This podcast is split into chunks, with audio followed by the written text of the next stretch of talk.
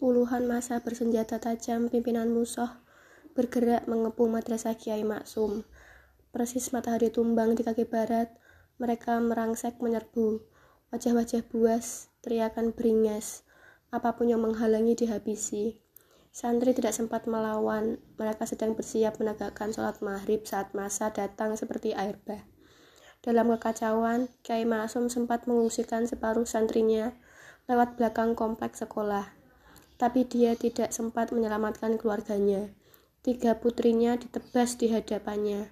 Sisanya bersama cucu, istrinya, Nur Aini, Arifin, dan Kiai Maksum sendiri digelandang ke lapangan madrasah, diseret seperti menyeret hewan ternak. Musuh dan Sulastri tidak peduli, bahkan saat Nur Aini menangis, Sulastri menendang wajah Nur Aini, membuatnya terpelanting di lantai. Pukul tujuh malam komplek madrasah seperti ladang kengerian.